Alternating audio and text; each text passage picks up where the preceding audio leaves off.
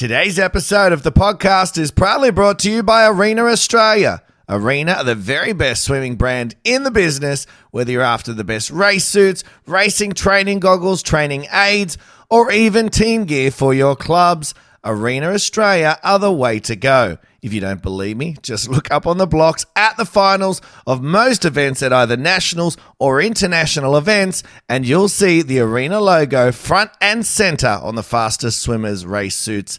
They just are the best. Head over to arenaswimming.com.au right now for all the latest sales and discounts and let them know that Off the Blocks Swimming Podcast sent you. Take your mark. Away they go. No problems with the start. There is two 100s in the second inning. Gary Hall Jr., the extrovert, and Ian Thorpe battling it out down the pool. Thorpe is starting to go away from him. Oh, he's blowing him away now. Thorpe's gone more than a metre on Van den Hoogenband's head. But the sinister of all eyes is the great Madam Butterfly, Susie O'Neill. He's coming back. Oh, he surely can't do it to him again. Cavic in the white hats, Phelps in the black hats, and Phelps has got it. I cannot believe he's done that. Thorpe's in front. Thorpe and Hall. Thorpe goes in. Joining me today on the show is one of the biggest names in world swimming and sport here in Australia, along with the Dolphins team over in Fukuoka a month ago. She absolutely smashed it, coming home with four medals, including gold and a world record in the women's 400 freestyle, which was touted as the race of the century and turned into a race between Ariarne Titmus and the world record line. It's an honor to have back on Off the Blocks Swimming Podcast, Miss Ariarne Titmus. Ariarne, how are you, mate? I'm good. Thanks for having me, Robbie. Man, I'm glad. I always like having you back on, and I'm always very fortunate for you guys. Um, you know, especially with the, the heights that you guys are getting to at the moment, and I see you guys are always on, you know, Today's Show and Sunrise and all these different things.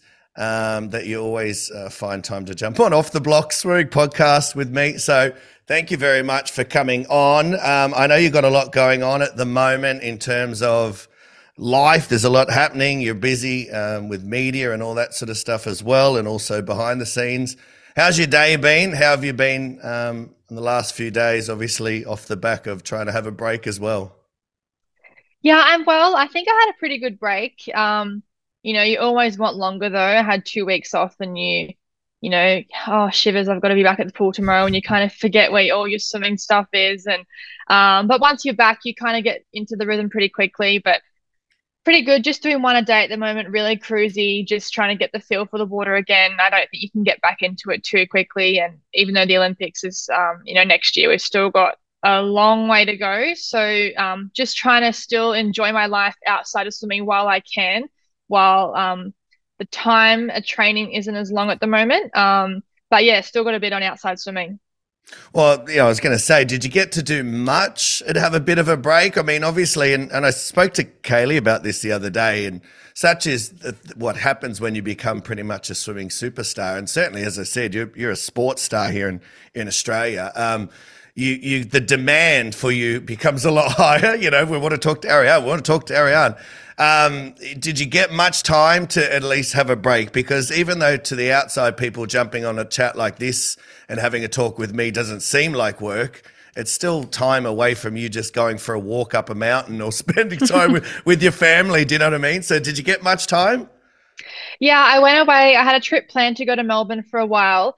Um, I've got heaps of friends and family down there, and I'm a massive AFL nuffy. So I wanted to get down to see the Hawks play. Um, luckily, they won against the Pies when I was down there, so that was a treat. But yeah, I went down there and tried to keep my calendar as clear as much as possible. Um, I had a few little bits and pieces booked in, but um, tried to really make it for me and spend as much time with my friends and family as I could. Um, I love going to Melbourne. I feel like it's my favorite place in Australia. So I try to get down there as much as I can when I have the time. So that was nice. And then coming back to Brisbane, it's been good to be back. And it's actually quite nice just being at home and waking up without an alarm and going to get a coffee. And it's like, what do I do today? And it's such a bizarre feeling. But um, there's always something to do. I mean, I'm moving into my house um, next week, which is tough. I hate moving, but I think Mm. once I'm in, I'll be happy that I'm in. Yeah, I don't blame you. Uh, We talked about it before, and I mentioned it to you um, in in DMs. Yeah, I hate moving. It's it's such a pain in the backside. But you'll be uh, excited, I'm assuming, once you get in there and it's your place, so you can start to, you know, decorate it. You find yourself going out and like just getting random things and bringing them home, and you. you're Like, what did I put that there for? I don't know. You know, because you, now you've got this, you can do it. You don't have someone Yeah. You know, saying, no, I wouldn't do that. So are you excited about that sort of freedom to be able to just kind of have a bit of creative control? I'm so excited. I mean, I have, I mean, I think probably expensive taste, which is bad when you're trying to set up your house because I didn't realize the cost of a chair. Like, you know, like I didn't, this is just adulting things. And I didn't realize how much a dining setting costs and chairs and lamps and stupid little ornaments that you just need because it looks good. Um, Mm. so that's definitely taking up my time at the moment. But it is fun, like you said, trying to make the place your own and I can truly have control on that and not have, you know, someone in my ear saying, No, I don't like that. It's like, no, stuff you. This is my place. Yeah. Um, I'm making it my own and I'm looking forward to just having some space. I mean, it's a Mm. big move moving out of home. I don't think dad's very happy. He's in denial. Um, but I think I'll I'll be happy to be um in. yeah, well, I'm sure you're not moving too far anyway, so it's it's probably not that far to you know to come around and visit. Um, but yeah, no, you're right about like coming up with. I remember when I first moved out, and I was so immature. I had like um, flags of like Jim Beam and Jack Daniels up on walls, and I remember my now wife but girlfriend at the time was like. What are you doing? This is disgusting. I was like, "It's my house. I'll have it how I'll have it how I want." Now we look back and think, "Oh my god, that was just yeah, poor choices, Ariarne. I'm sure you're not having Jim Beam flags up on your wall, so you should be fine. Um, you mentioned there in terms of trying to find downtime, and I think this is the third time I've, I've had a chat with you and um, over the years. And I remember, I think one of the first times we had a chat, it, you know, it was very much um, swimming dominated, and you know, what do we do away from swimming? And you're kind of like, no, I like swimming. Swimming's you know kind of my fun time, which I'm sure it still is because you're not breaking world records unless you're enjoying what you're doing. But over time, eh, with maturity, have you started to realize, like, okay, no, I, I need to find space away from it, as you said, going down to Melbourne and really trying to switch off?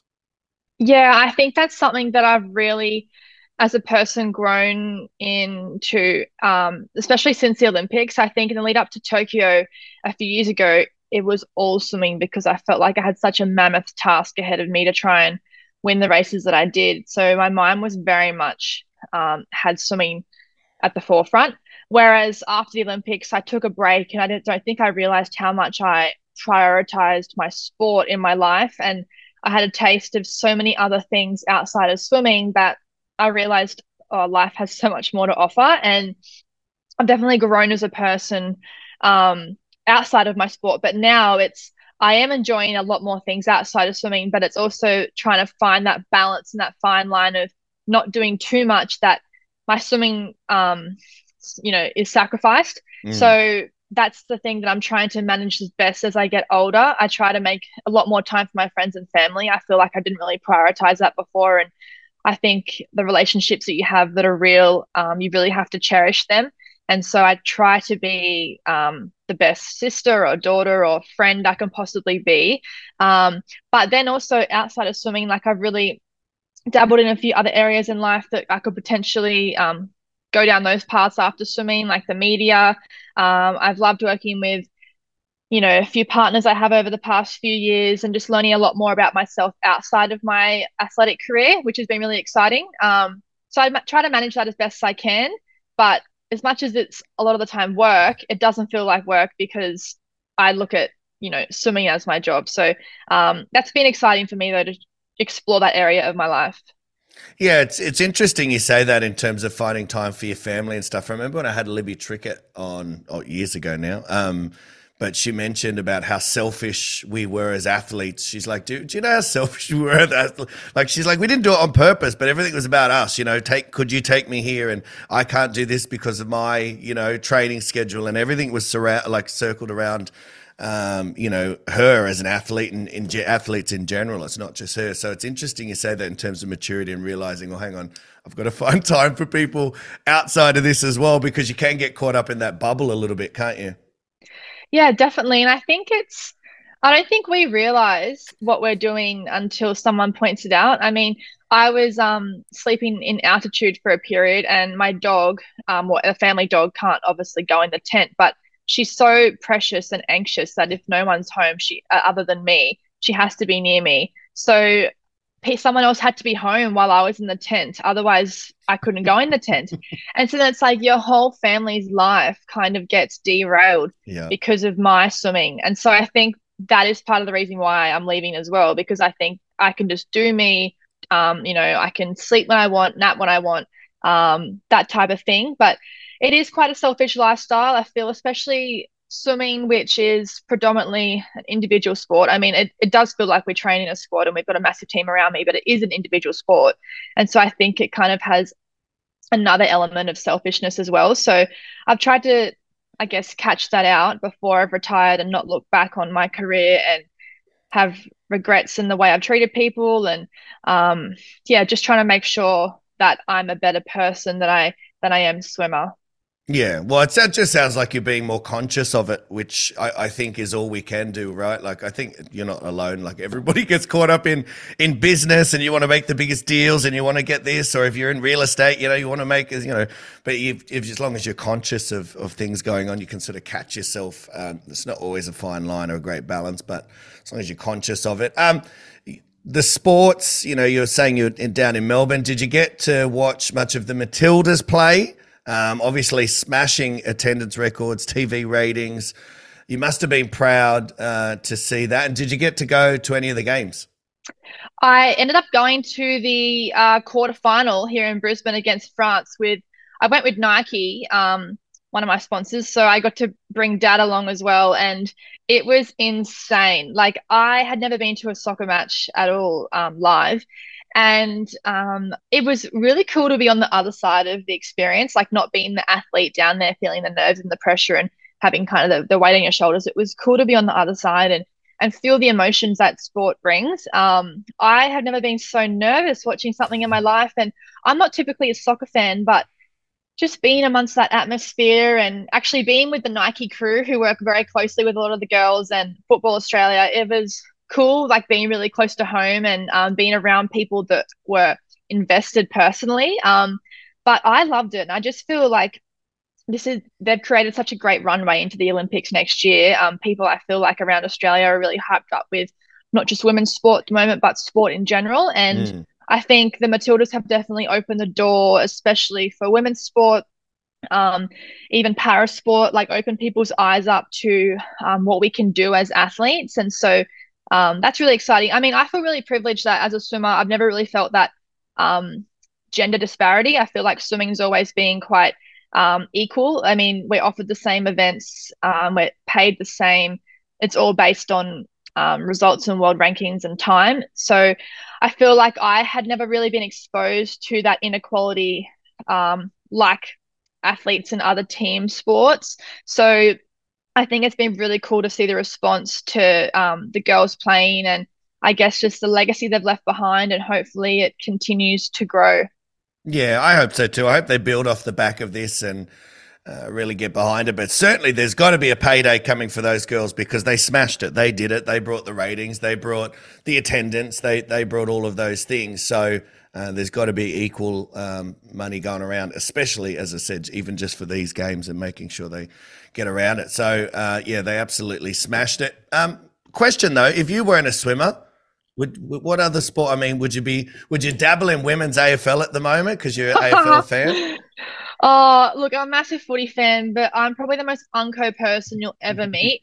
There's no wonder, like, I don't, I swim. I mean, I don't have any gravity involved. Like, there's no one in my way probably chose the best sport for someone who's a Gumby. Um, look, I'd probably. I love I'd that you said Gumby. There's a lot of kids listening now, like, what's a Gumby? um, look, I love watching tennis. Like, I love tennis. I actually don't mind watching golf as well. I mean, I feel like they would be good sports, but you're actually away from home a lot though. So, but the payday is a lot better. So, if I was mm. to go down another path, maybe I'd this time choose a sport that actually pays well. yeah. I know. I did. I did. It came to my attention that you picked two sports that were much better paydays. And you're not alone there. There's, you know, so many parents, um, when I talk to them about their kids they're always like, oh, I'm trying to push them into tennis or something else, something that might pay a little bit better. Uh, so no, you're, you're not alone there, um, mate. Let's get to obviously the amazing uh, world champs in Fukuoka, and I, I, wanted to start, I guess, by asking you how you felt going into the meet. Um, you know, Aussie trials in Melbourne. We hear a lot of different athletes. You know, maybe some are injured, some are sick, and I mean, I, I don't know you well enough to know what's going on behind the scenes. So coming into Fukuoka, you know, how how were you feeling? Did you get a sense of that you were on, um, or did you, you know, we, we spoke to Kaylee about sort of feel for the water, and sometimes they're not feeling the best, and then wondering, wait, am I on? I don't know. I'm hitting my times, but I don't feel like it. H- yeah. How did you feel heading into Fukuoka off the back of trials? Oh, I think my swims at trials, I certainly didn't have the best lead up I'd ever had up to um, a trials. I think all the way back since the beginning of the year. I just didn't really have my life in order as such. Um, personally, I, and it was taking my swimming was therefore taking a bit of a hit. Um, and I just didn't really feel like I was myself at training or couldn't really like extract the best work out of myself. My mind was just elsewhere. Um, and I really tried. It was like there was like a, I don't know, a glass barrier above me, and I was like trying to break through and like find myself. And um, I went to trials, and I kind of felt like I was fake believing in myself. Like I believed that I could swim well, but it was almost like I was lying through my teeth um, to myself about what I mm. was capable of. And I think the results showed. Like I, um, my 400 was okay, but my race plan certainly didn't go to plan. Like I never usually fade in a 400. Uh, my 200 was like so so. My 800 was probably my best swim, to be honest. Um, and I didn't have the speed that I would typically have over 100 meters. So I think that my meet at trials was kind of the kick in the guts that I needed to be like, okay, you're not you're not going to do well in six weeks time if you're if you're if you've got the same attitude. So I went back to Brisbane and tried to really put things in order and um, started to really feel myself and then um, went into training camp in Saga and I just kind of like I think when I hit um, staging, I just went into this like you know competition mode and had probably the best three weeks of work I've ever done in my life. Um, I just things clicked into gear and I um, you know I was really connecting with the water and um, was quite focused on not just hitting my times in training but how I was hitting them um, and just felt very at one with the water and so then going into the meet I had good confidence in the past six weeks but you kind of wonder whether you left it too late. Um, so I was confident, but I still um, didn't really know like how I was going to go. But I remember diving into the comp pool for the first time once we got to the um, the um, comp pool, and it was packed. There was people everywhere, so it's really hard to kind of see how you feel. But I got a bit of clear water going up one lap, and I was like, oh, this is on. Like this, this feels good. Like I felt really high in the water, and I, I love diving into those pools where it's super deep. You feel like you're swimming really fast, and um, I was like, okay, this pool's great. This is going to be fun to pool to race in. And then, yeah, I guess the stage was set, and I just kind of went into the 400, um, just really ready to go, like really excited. And then, um, once the meet got started, then I think I just after that first day just had a big mm. confidence boost. Well, you mentioned obviously um, sort of trying to snap yourself out of it. And is that something that obviously for you maturing that you sort of catch yourself? We talked about being more conscious of things before. Is that sort of you catching yourself and switching yourself on? Is that a chat behind the scenes with Dean where Dean sort of pulls you aside and say, "Hey, mate, what's happening here? Do we need to switch on a little bit more? What what does that look like?" As I said, is that sort of just internally, or is that something where you've got to work with your team around you as well? I think uh, growing up as a person, I think that I'd never really exposed my, myself to things outside of swimming before that could distract me from swimming. I was just swimming was it. Like it was that was my number one, and I wouldn't let anything derail me from that. But I think it probably is good now that I kind of had this period of time um, because it's taught me a lot. Mm. Um, you know, I, I have to experience things outside of swimming, and so for it to kind of um, for me to have this experience this year and for things to me not be going the way I want them to go. Um, I learned a lot about myself as an athlete and as a person and what I need to, um, you know, steer clear from from the next 12 for the next 12 months going into the olympics. But certainly i had many conversations with dean. Like he was frustrated just as i was and um he's there trying to like snap me. It's not just one conversation. It, it's mm. constant. Um we have such a close relationship that he can sense when there's one tiny thing off with me even if i don't even realize it myself. And he's the first person to be like hey like this is not good enough or what's up? or just an ear for me to talk to. Um, he's kind of the person i go to. So we work together um, and yeah got out of it in the end. And um, you know things kind of fell into place right at the perfect time fell into place all right we'll get to that race in a moment and just quickly before we get to that um, obviously on day one incredible effort in the 400. I'm curious, as I said before we start this, just about your training leading in. I know, you know, we're always um, wary of giving away too many secrets, and I know Dean's always listening just to make sure that we don't. Uh, so, Dean, I, I, won't, don't worry. But was there any sort of shift in training?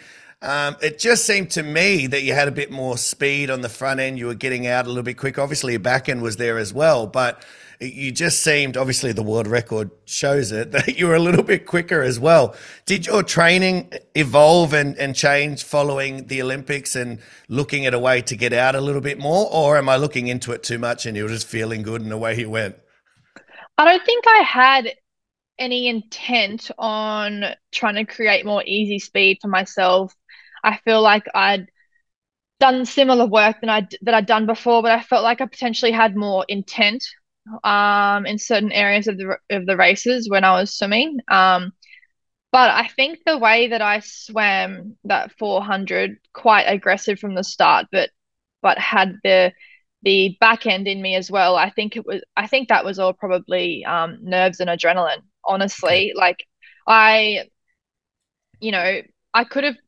had the same preparation but gone in to race at a local meet down down the road and I would have not swum as fast because I just had so much extra energy and boost from the nerves around the race that I think that's what really helped me have that um you know I guess um extra boost for the first part of the race and mm. um that back end in the end yeah, well, the back end was definitely there, but yeah, as I said, just out a little bit more, and we'll get to um, Summer McIntosh in a second. I think that might have been why she spun her wheels a little bit, just trying to keep up with you, mate, because you you were out and you were flying. I mentioned it was billed as the race of the century, and this is no disrespect to the other girls; it just didn't pan out that way.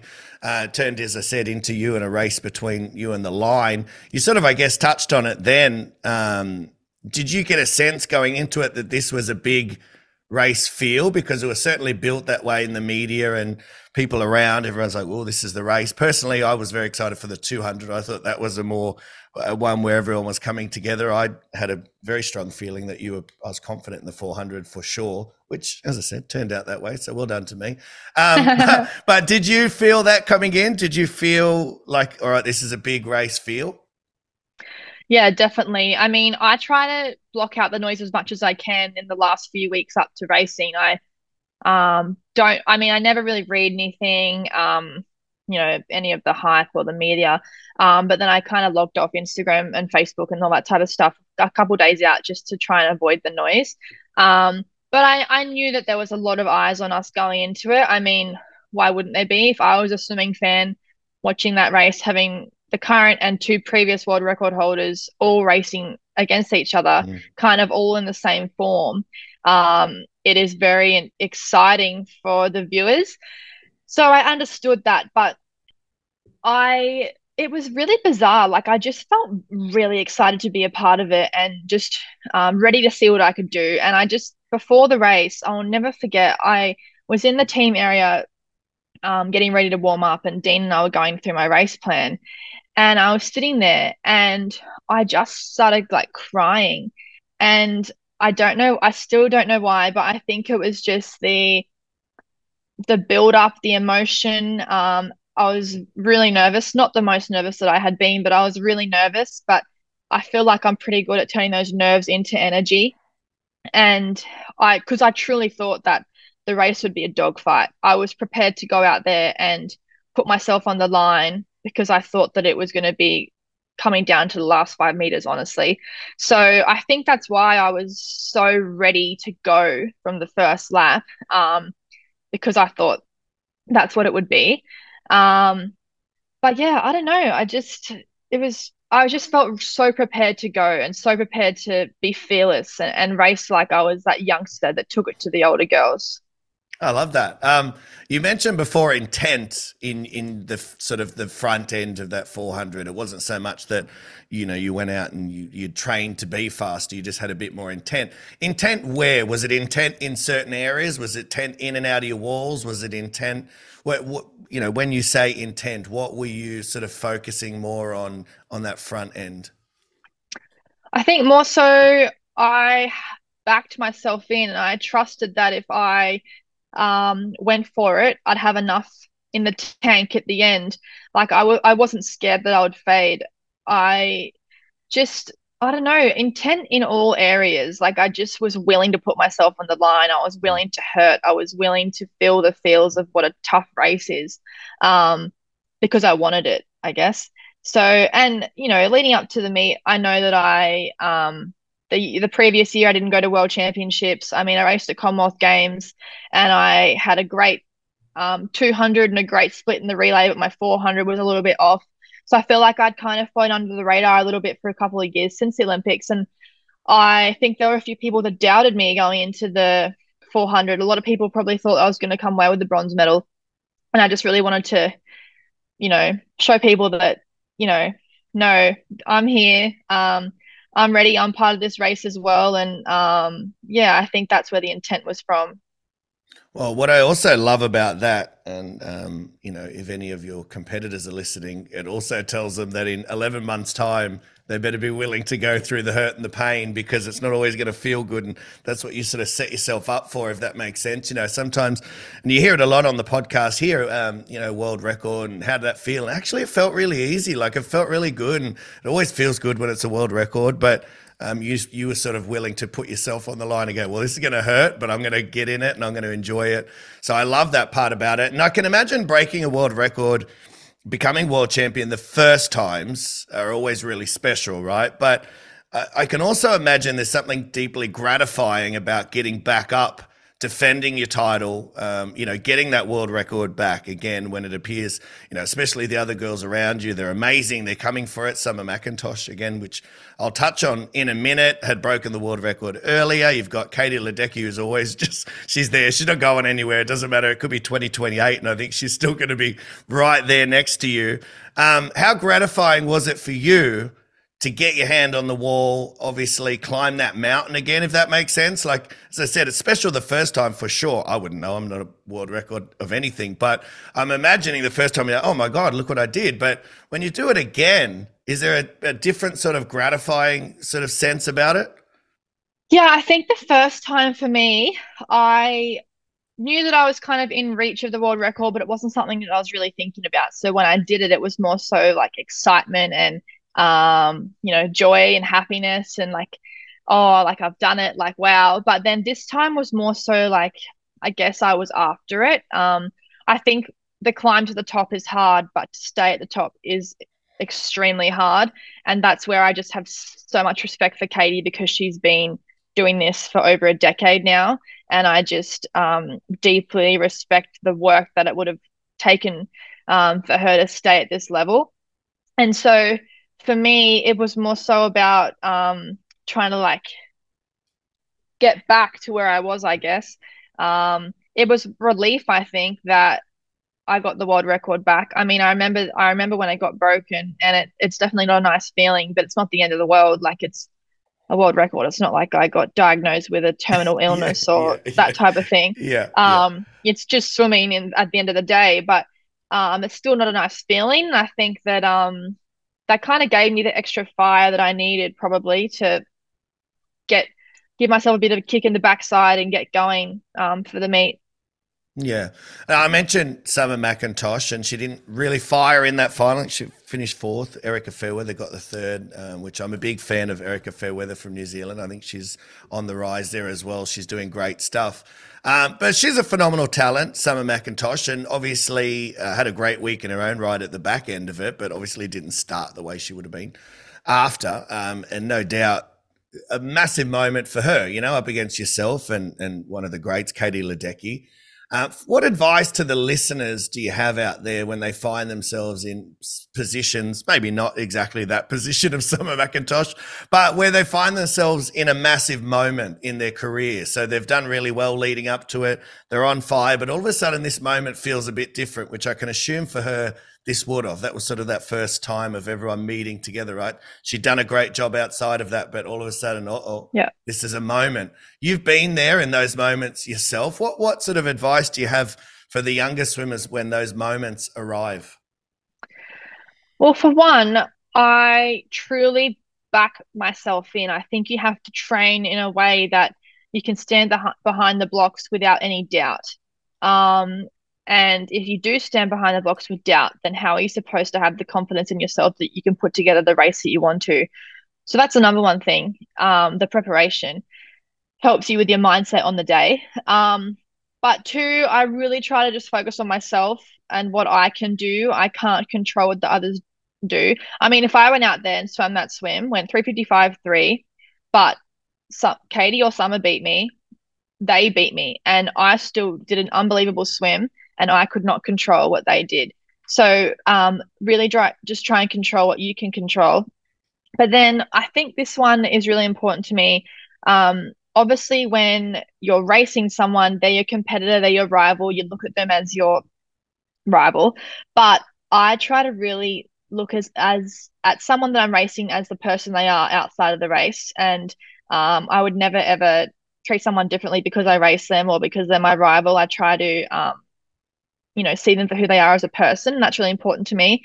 Um so yeah i think like in the lead up to the racing or at the marshalling room or in the medal room like it's nice to have a chat and be friendly and and not treat your rivals like rivals. Um i think that's really important to me um as well do you think that helps you not put them on a pedestal? So when you're standing next to them, you're not thinking, holy shit, like I mentioned the first time you started racing Katie Ledecky. It's like, oh, god damn, yeah, I'm racing Katie Ledecky, where you're walking out and you can kind of go, oh, oh, hey, Katie, you know, good luck, yeah. you know, where it sort of takes her off that pedestal a bit. Yeah. And at the end of the day, they're just like me. You know, we're all just living our dream, having fun, swimming, training hard. Um, and so, yeah, they're no different to, um, who I am. So I guess that's just the way I want to look at it. And I think that swimming doesn't define you as a person; it's just a part of your life. And I think that's why um, I try to have have this, I guess, um, look on things. Oh, well, it's good advice, mate. And hopefully, all the listeners were right taking notes just there. Just write that down. Especially any of my swimmers that were listening, write that down. Write that down. Um, now, the 200 for me, as I said, I, I thought that was going to be, you know, for me, one of the most exciting races to watch of the week, and it turned out to be that. Firstly, on your own performance, um, you know, PB third fastest, I think, 200 free, uh, of all time, um, which is massive in itself. You mentioned just before, um, you know, if you put together the race and, and maybe someone just gets you, you know, and that's kind of how it worked out in this race. How do you look back on that 200? Is that one that maybe you thought you could go a little bit quicker? Or, as I said, it was still a, a pretty quick race in itself from you. So, how do you feel about it? Yeah, I mean, it was still a tiny PB. I think I'd um, dropped off 0.08 or something. So, um, still 153.0 is a very fast swim, but I think after my 400, I just was like, okay, I'm on. I'm in this once in a lifetime form. Like you really have to make the most of it. And I thought I certainly had a 152 in me. I think that I set up the first 150 great. I felt like going into that last lap, I'd done everything I could to um, set myself up for a battle on the last lap. It probably just didn't come together on the 450. Um, might have I potentially might have spun my wheels a little bit um in the first 35 of the race but um I think the best thing is you, you can always take learnings from races even if you know Mollie just had an unbelievable swim and like I said before um I can't be annoyed when I've done a PB Um, but when you're competitive and you're an athlete, obviously you always want to win. So you look at a silver medal. I look at a silver medal and know that I'm capable of um, winning in that race. But you just try to take learnings from everything, and I can see areas of that race that I can improve. And um, yeah, look, I certainly came away from the race feeling satisfied with the swim, but not hundred percent satisfied. Yeah, no, I could I could tell. There's definitely uh, you can't change, I guess, your uh, inner sort of you know, and and you, you are a competitor, so it's not a bad thing. Um, and I think, as you said, you you know you you are able to sort of digest it and see that okay, no, that's all right, I can do better, and but it's still a good swim. And as I said, the fastest 200 of all time, so that's that's still very fast. But we know Mollie uh, broke Pellegrini's long-standing world record, 152.85 she came home 28 1 1, which is crazy to me. Um, I'm not going to say who she swam faster than on the way home in the men's because I've said it before and I don't want to, you know, keep saying it because it seems like I'm on a bandwagon. But and it's not to say that girls shouldn't. It's just phenomenal. That's all I, I only want yeah. to say because it's phenomenal. But you've seen her rise um, within the program now, and she's now becoming, you know, the dominant woman in women's sprinting in the hundred and the two hundred and. Um, you know, how proud are you of, of what Mollie's been able to achieve? Yeah, Mollie came to the program when she was 15 and she was this little backstroker that was very shy, um, didn't really talk much. And she's certainly over the past couple of years come out of her shell and we've all gotten to know um, the real Mollie, which is nice. And she just has come leaps and bounds. I feel like she has assets in her swimming that a lot of people don't have. I mean, her skill work in the 200 is unbelievable. Her turns are like no one else's. She's got this incredible kick and incredible ability to change gears in the second half of her races. And um, I mean, I'm glad I don't race her in the 100 as well um, because she comes home like a steam train. So she's going to definitely be there next year. And it's pretty cool that we get to kind of um, see each other every day and, and try and like go for this together. Um, but yeah, it's, it's, it is bizarre that like, you know, we're training for Olympic gold and we're just based in this tiny little school pool complex in Brisbane, and it's I just find it really surreal that you know this we're just here training for the Olympics, and um, yeah, it's awesome. Yeah, it certainly doesn't happen every day, that's for sure. And we're certainly in a, a golden period of Australian swimming, I think. Um, certainly not since probably 20 years ago when we came through and with all the superstars coming through. I think we're sort of getting to that point now, and especially on the women's side of things. I'm assuming there's a lot of moving parts at St. Peter's, so you know different programs and you know distance, middle distance, speed. But do you get much time to sort of say you know have some hitouts with Shayna and Mollie and throw down in some speed sessions, or you know where you the meeting together? Because I'm just going to put this out there. I'd pay money to sit in the stands and watch a really, really big session where you're all just hitting it out because, you know, as you said, and rightly so, everyone's sort of moving towards that same target. It's probably just something that's known. It's not mentioned every day, like, hey, see empower, you know. No, it's yeah. not, it's not, it's known, but it's not mentioned. Um, do you get time to to sort of have hit outs together and, and what's that like for you? Because being a competitor, which I can, I, you don't even need to speak it, I can just see it in your eyes. You must enjoy those sort of training sessions where you get to rip in. Yeah, well, I'm separate for a lot of it. So I'm over in the distance program.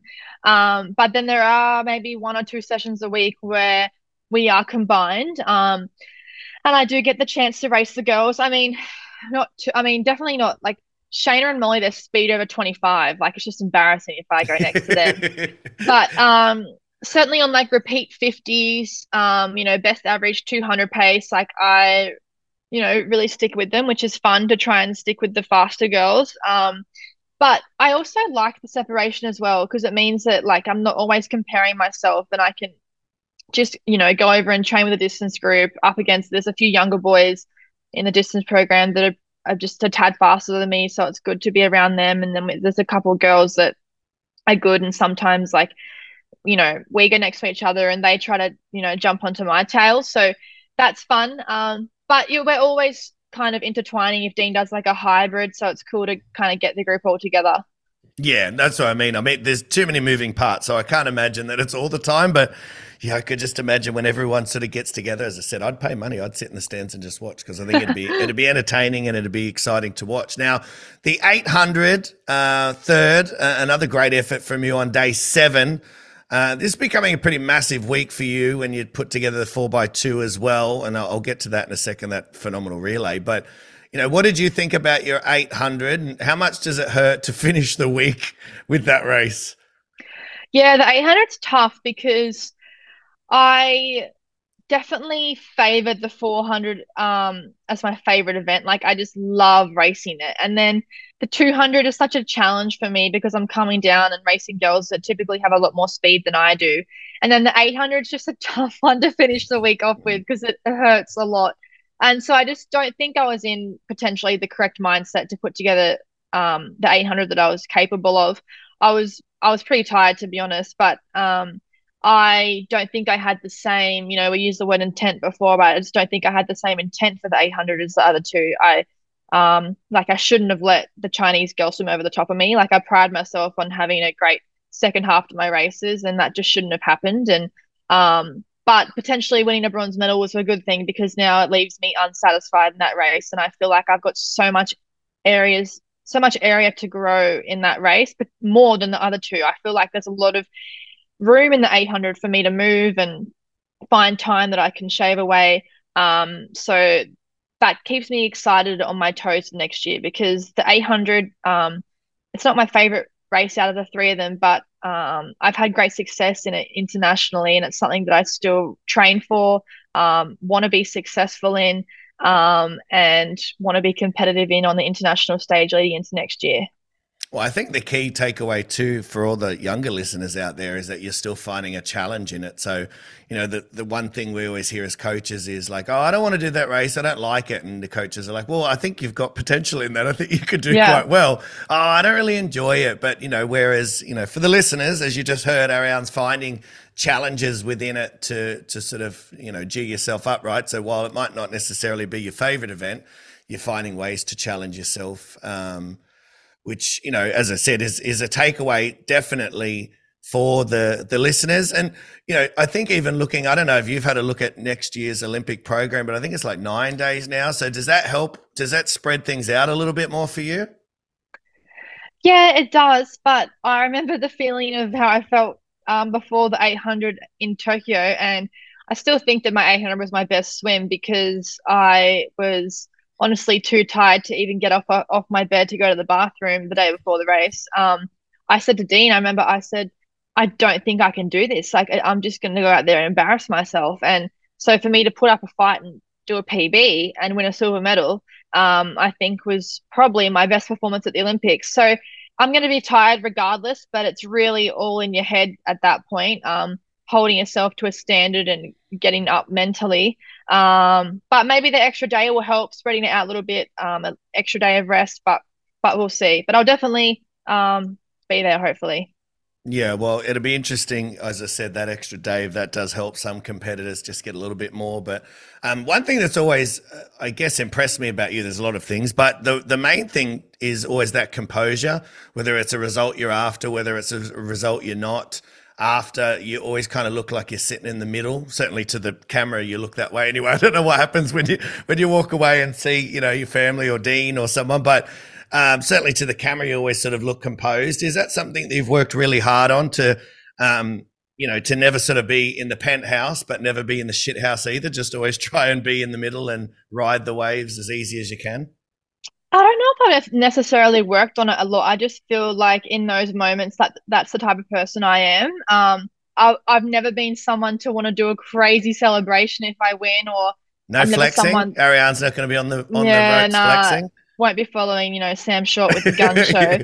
he loves um, getting the um, guns out, Sammy. Oh, but you know what? I'd be too scared to jump on the lane rope and fall off or something. Um, but yeah, I mean, sometimes you have a natural reaction. I mean, I had a little bit of a natural reaction after the 400. There was a few little piss, piss, fist pumps, but um, but I don't know. I feel like I remember my first long course world championships, um, Budapest 2017. We won bronze in the four by two, and I was the anchor leg, and I was 16, and I was just so excited, and I was just on this high, and didn't go to sleep all night, and had to get up to race 800 heat the next morning and absolutely flunked it. Did the worst heat ever. Didn't make the final. Was ranked so far down. And I remember Dean made me watch the final in the stands. And um, take it all in and be, you know, this is what you're missing out on. And so I never wanted to have that feeling again. So I've really taught myself, especially that turnaround from the 400 into the 200 and then the 4x2 into the 800 heat the next morning is seriously a terrible backup. It it is very challenging to go from a relay last in the program the night before breaking a world record and then having to get up the next morning to do a, a hard 800. Um, so I think I've learned how to compose my emotions for those moments. Um, but yeah, I feel like I'm just not someone who gets too overly excited. And just in life, Dean has a pretty good um terminology for me. He calls me a self cleaning carpet. Um, and he says that I, I don't really hold a grudge. Like if if you piss me off, like I, you know, I'll be annoyed for a little while, but then I kind of let it go and we move on. I haven't got time to hold a grudge, so he calls me the self cleaning carpet. Um, so I guess that's probably like a strength in my personality. Um, so maybe that translates into my swimming as well. Yeah, it's definitely one to be able to shake it off, as Taylor Swift says, and move forward. uh, I think is important for for athletes because, as you said, there's ups, there's downs, and you know we can all get excited about the good times, but you know the the other there's there's you know darker days around the corner. Not to be glib about it, but there is you know we don't always live in the clouds. So um, I think the way you've got it, mate, is perfect and great takeaways for the for the listeners there. Now the world record in gold in the four x two. Uh, perhaps even more impressive was technically, I think it might even be nearly a club record now because all four girls, St. Peter's, You'd think. Training with Dean, uh, including Kiah in the in the heats as well. How proud are you of, of the girls? What you achieved, seven thirty seven, uh, zero, and the depth of talent. You know, uh, we we mentioned the four x two, but obviously the four x one as well. It's crazy here, and and uh, I've got some people asking me like, you know, what do you think's happening in the Olympics? What do you think happened next year? I always think, well I don't know. I, I mean, I don't have a crystal ball, but I don't see another country knocking Australia off for a long time because of the production line of girls behind you guys pushing to, for you to even get your spot. Know, you even mentioned, hopefully I'm there in the 800, which, you know, it seems crazy, but th- there's a production line of, of obviously great, talented junior girls coming through that are pushing the limits for you girls to even keep your spots. Yeah, and I think that's the reason why uh, relays have kept this depth for so long because people want to be a part of them. So then it becomes this like challenge domestically to make the team get on the relay team, and it encourages more people to put in, and and then and then they start swimming fast, and then it adds to the level of depth, and just kind of this continual cycle of people wanting to be a part of these teams because we're um, you know most of the time winning, which is an exciting feeling, and um, I know that amongst the group, the girls on the team that are vying for those final positions, they want to be in the relay so much. They go out there and put themselves on the line in the heat, swim their best possible swim to try and bag themselves a spot in that nighttime final. Um, but you know, I just feel grateful that I am in the position that I swim in an event where I get to experience those relays because it is a feeling like no other. Being there with your your teammates, your friends. I mean, this time around I was with three of my club mates who I train with every day, which is just so crazy that, you know, we all trained together at the same club and we just broke the world record. Like it's just beyond that we were able to do that. So it's just an exciting feeling and kind of pinch yourself stuff. And I really pride myself on being a great relay swimmer. I feel like I um, have the ability to lift in the relays and I'm quite hard on myself in performing for the team and performing for the relay. I feel like I have a job to do, um, you know, in the team as one of the fastest swimmers. And, um, you know, I, I, looking back at the Olympics, I was so disappointed in myself in how I swam in the four by two, and I felt like I let the team down, not giving them the the lead they needed. Um, and so I've really tried to make sure that in the past couple of years, I've um, got the best out of myself for the team and I was really proud of my efforts in the 200 relay um, this year. I mean, my split I was really happy with. Um, you know, it was quite quick on my changeover as well, which is something I've been working on. So, um, yeah, just really happy with that relay. Yeah, well, so you should be, mate. And as I said, flying and good luck to the other nations around you because, you know, potentially going into next year's Olympics. She got the fastest swimmer in the world and the third fastest swimmer of all time in the same relay. So, you know, good luck to everyone else. No, no offense. um, but you, you, mentioned something, and, and again, I, w- I sort of want to come back to it because I think it's becoming a bit of a theme in this chat that a lot of it is is is mental preparation and um, as coaches, we talk to our athletes all the time about the mental side of swimming, and, and I guess a lot of it might come with maturity and stuff like that as well. But you know, with you, especially with all the events you said and how many backups, and you've got to get ready for this, and even you mentioned there um, potentially a bit of disappointment in in Tokyo with your relay swim and feeling like maybe you didn't sort of go in with the right intent. Not that you didn't go in to, to do well, but you, you maybe didn't, you know, get yourself ready for it or however it may have come across. How important is it for you, the mental side of swimming, and maybe even to go back again, the mental side of it, preparing yourself in training. You mentioned you, when you get behind the blocks, you want to be ready to go and feel like you've done the work. Does it start in the pool at training? Does it start there with that mental battle between you and, and Dean as well, or you and your, your training partners? Yeah, well, I feel like there's so many areas to discuss in terms of this, but I feel like it starts from the beginning. I mean, you start swimming as a school kid and you've got to learn how to be disciplined around training and school and hanging out with your friends and all of that. So it starts there. But then once you kind of become a bit older, I think mentally, certainly you're putting your body under stress every day at training. But I think we'll find for the most part, our body can handle it. It's more so having the mental capacity to be able to push yourself and squeeze that little bit of extra out of yourself every session because it's like that little squeeze of the sponge that you can get out of yourself that others aren't it's it's that's what gets you to the next level. If you're able to find that little bit extra every session that adds up over time. And so that's mental being able to get that out of yourself and have the ability to push yourself beyond what you think you're capable of. And so i think in some people you're born with that ability. Um, other people, I think you have to learn how to do that. Um, I feel like from a young age, I've just really enjoyed the um, grind, and I I actually am quite I'm quite strange. I actually enjoy training more than racing, so um, I enjoy that side of things, trying to see what I'm capable of in training and and and pushing myself beyond what I think I can do. So that's one area where you really have to lock in mentally, but then it's a whole other kettle of fish going to an international competition or Olympic trials or world championship trials and having the composure to put together something that you've trained so hard for. And I think that's something you definitely have to learn. Um, everyone deals with stress different ways. Everyone deals with pressure in different ways. I think I've learned how to turn the pressure into a good thing, and I and I actually enjoy it. Um, you know, for me in the position that I am in, I know that um, there's always going to be pressure surrounding my races now. Everyone's going to be wanting me to win. Everyone's going to be wanting to watch me perform for our country, and so that's not going to go away. So instead of like whinging about it, um, I'm trying to use it in my best possible way and turn it into energy going into the races, which I feel like I did this year.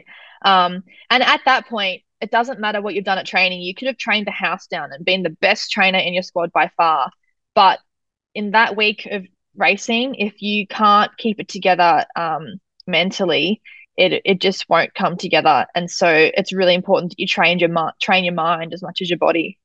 Well, uh, mate, you've just took a very average question and made it sound really, really good because you just gave a brilliant answer. So thank you very much for uh, making my question sound fantastic. Um, I, I, also had a flash forward to when you were saying that you um, you you weird where you enjoy training more than you like racing, and I could just see you being like um, this older lady in like a boot camp where you still want to be the, like the one who finishes the boot camp first because I, I, I don't I wouldn't imagine that sort of thing leaves you like you know even when you you know train with I can imagine like we see Susie O'Neill training at Yeronga Park and I could imagine like swimming next to her. I reckon if you got right next to her, she'd probably just lift her stroke rate just a little yeah, bit sure. more, just just to get on the wall first. Which I, I could I could see. You know, I just had a flash forward.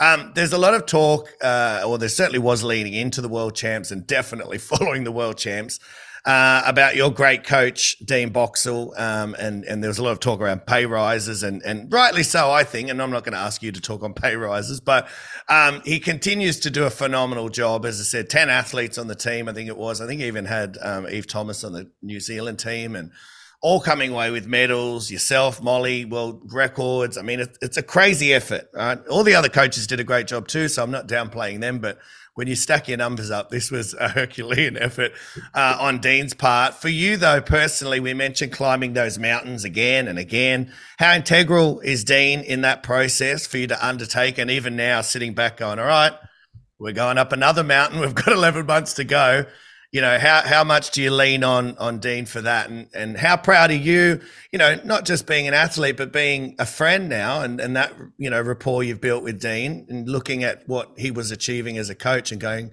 shit that's that's pretty good mate. Well done. Yeah I mean I think Dean I probably trust more more than anyone in my life. He's the only other person in the world that truly knows my goals and you know he helps me create them. So in that sense, we have this immense level of trust and this bond that I don't really have with anyone else. And um, yeah, I just, for anyone listening, the task to get 10 athletes onto a national team is just beyond. And to manage that the way he did, like, I saw him for maybe two warm ups the entire meet at Worlds because he was too busy watching other athletes race and and running around like a headless chook trying to sort everyone out. And um, just the amount of work that it takes to get that volume of that amount of people onto the team is crazy.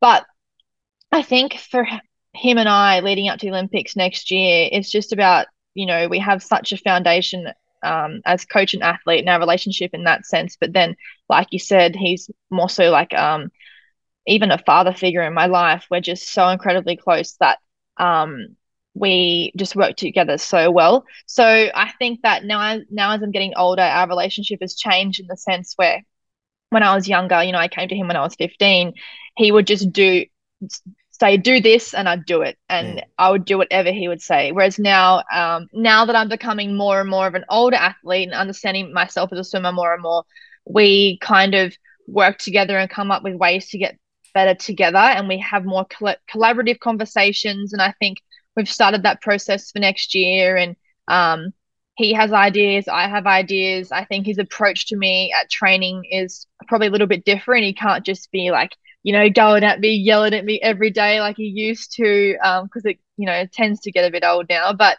um, i'm just really excited to work with him again going into the next one. I feel like you have to treat every olympic cycle um, you know, like your life depends on it, like it's your last. Not that it is for hmm. people mm. out there. Yeah, yeah, yeah, yeah. No clickbait. Don't worry, this yeah. isn't clickbait. But um, I think you have to treat it like that. Um, going into the next Olympic cycle. Yeah, well, you and you know, I, am I'm imagining he still has those moments in him, as you said, when you were f- sort of feeling like you're sort of sort of going through the motions at times. I'm sure he he has his moments at times where he might go at you, but as you said, it might just be a one off now rather than a a constant picking and making sure you're getting up. Because as you said, and and for him as well, evolving and growing with you guys because he's he he gets to see you guys evolve and grow, and then all of a sudden, you know you've matured and, and you've got feedback as well, which is informed feedback too. It's not just, oh, you know, you know, some of our 15, 16 year olds telling me what they think. Whereas when you're coming at it, you're coming at it from experience and knowledge. And so it's definitely more of a collaborative effort. But congratulations to Dean, um, as I said, and the whole staff there at, at St. Peter's. And there's even talks and mentionings of potentially if there's even 10 or more next time that maybe a, a, an assistant coach should be brought along for Dean to help with that process, which I can't argue with that. I don't see how, how anybody yeah. could. Like, as you said, the poor guy's running. He's a fit guy. So, like, I'm sure he loves it anyway, but I'm sure by the end he's absolutely wrecked. So, uh, it would definitely help. But yeah, congratulations to the whole team. Now, the Aussies, uh, on the whole, mate, smashed it. As I said, top the, the gold medal count. Um, the girls in particular smashed it. The boys did well as well, but obviously the girls are at a whole nother level in Australia and world swimming at the moment. How proud are you uh, to be a part of this team? And you know, you're creating. We spoke about it in terms of um, where swimming in Australia is at at the moment. We might not have seen this for uh, probably 20 years. How proud are you that you're a part of that, and not only you're sort of a leader in that as well? Yeah, it's kind of pinch yourself stuff I mean, when you look back at the golden era of swimming, what, 20 years ago, and talk about those athletes back then, and then looking at it now, we're kind of getting the same results. And it's just crazy that um, I'm contributing to that. And I think this team just this year felt different. I mean, I've been on the national team since I was 16 and I remember what the the vibe and the culture was like back then and then I feel like every year it's improved and and Tokyo was great and then um, last year was different for me. It was Commonwealth Games and it's a much bigger team, but this time round it just felt like really great. I feel like we were all friends beyond swimming. You could kind of sit with anyone at the, at the dinner table and have a real conversation with them. I think everyone genuinely wants everyone to do great. And then I think the results kind of spoke for themselves after the first day with the first, you know, with the first four gold medals. It just mm. kind of created this energy that people would draw from and you'd want to be a part of that and you'd want to have a you'd want to contribute to the medal tally and everyone wanted to swim for the team and swim for each other and but the crazy part was like once we'd leave the comp pool we'd go back to the hotel and have dinner together and like it would be like we wouldn't we weren't even there for the world championships. We'd just be chatting along like we're best mates. Mm. and i feel like that's the shift in the team culture that we've had and i just feel really grateful that i'm a part of this era. Um, and I've made these friends for life, and um, I get to experience these memories with people, and um, yeah, it's just it's a really proud moment, I think, to be part of the Dolphins at the moment. Yeah, well, I mean, you hit the nail on the head with that first night and the full gold because just having Kaylee on, and I mentioned, I sort of asked her that same question, all right, you know, and she said, oh, well, when, when night one happened, I realized like, all right, you know, I, I want to contribute to this. It's not as if she, they felt like they had to, it was like they wanted to, right? Yeah. Like, um, you know, the pressure wasn't there like, oh, I better. It was more like, oh, oh, now I, I want to be, you know, I want to do my bit for the team uh, like they did on night one. So, you know, you guys absolutely set the tone on night one and, and it was phenomenal to watch just from uh, a fan at home. Um, what does the road to Paris look like for you? And I mean, uh, this is always a tricky question with you because, as I said, I know um, Dean doesn't like to give too much away, but you know, take me down the road as far as you can. Um, but there's world champs next year, which I'm assuming a lot of people might not go to. There's lots of different sort of deviations. What what does the road look like for you? And are you excited about that climb up the mountain again? I mean, I think in terms of scheduling and training and time at the pool, that type of thing, it's all going to be very similar to what I've done before. It's just about um, finding, the, like I was saying before, like you I guess you're like this sponge and it's kind of trying to squeeze everything out of yourself. It's just being able to do more and more of that more often um, to get that extra edge, I guess. But I'm excited for this prep. I feel like training for an Olympic Games and training to go there and win is something that not many people in the world get to experience. And as tough as it is when you're in it, um, I think I'd look back on this time in my life and I'd re- regret it deeply if I didn't give it everything I have. And so I'm going into this, um, you know, fully mentally prepared to push myself as much as I can. And if there's a hundred stones to turn over, I turn over a hundred. And I'm just trying to go in with that mentality.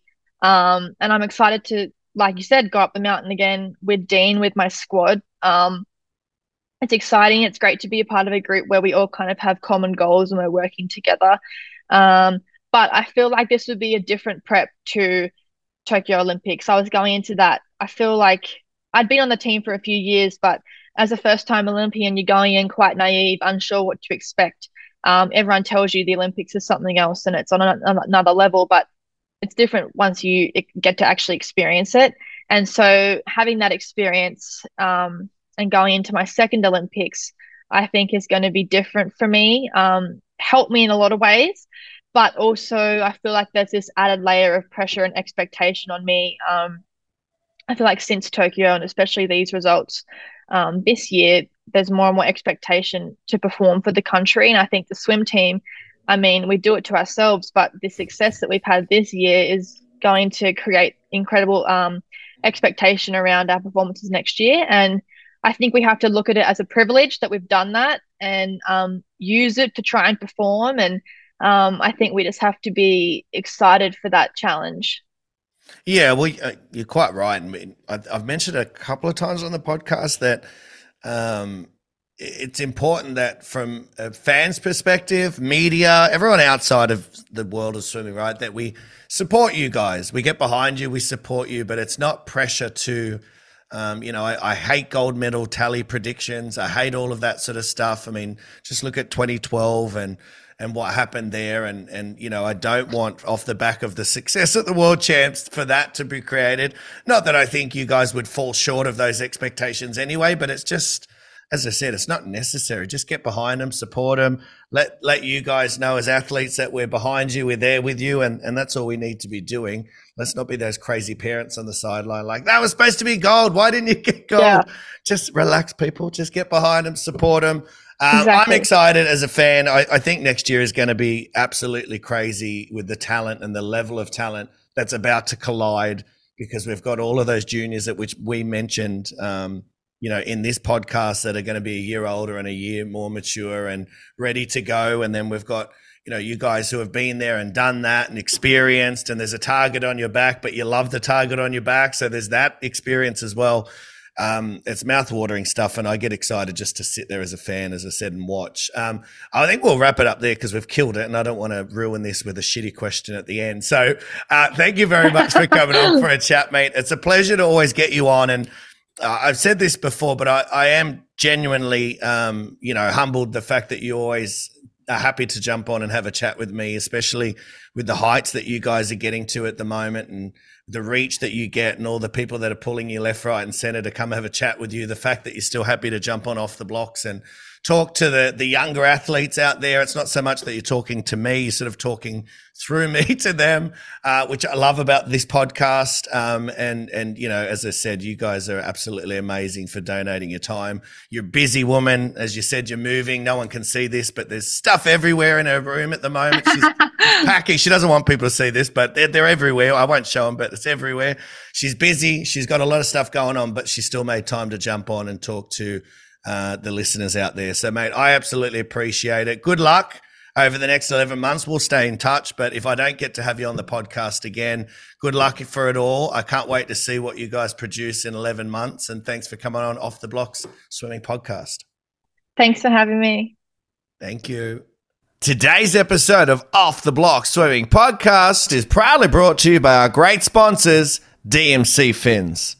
DMC fins are the best training fins in the business. Just have a look around in everybody's kit bag on pool deck, and there's a pair of DMC fins in there. Swimmers, surfers, they're all using DMC fins as their choice of aquatic propulsion. Even superstar Cody Simpson is using DMC fins to help with his training towards Paris 2024.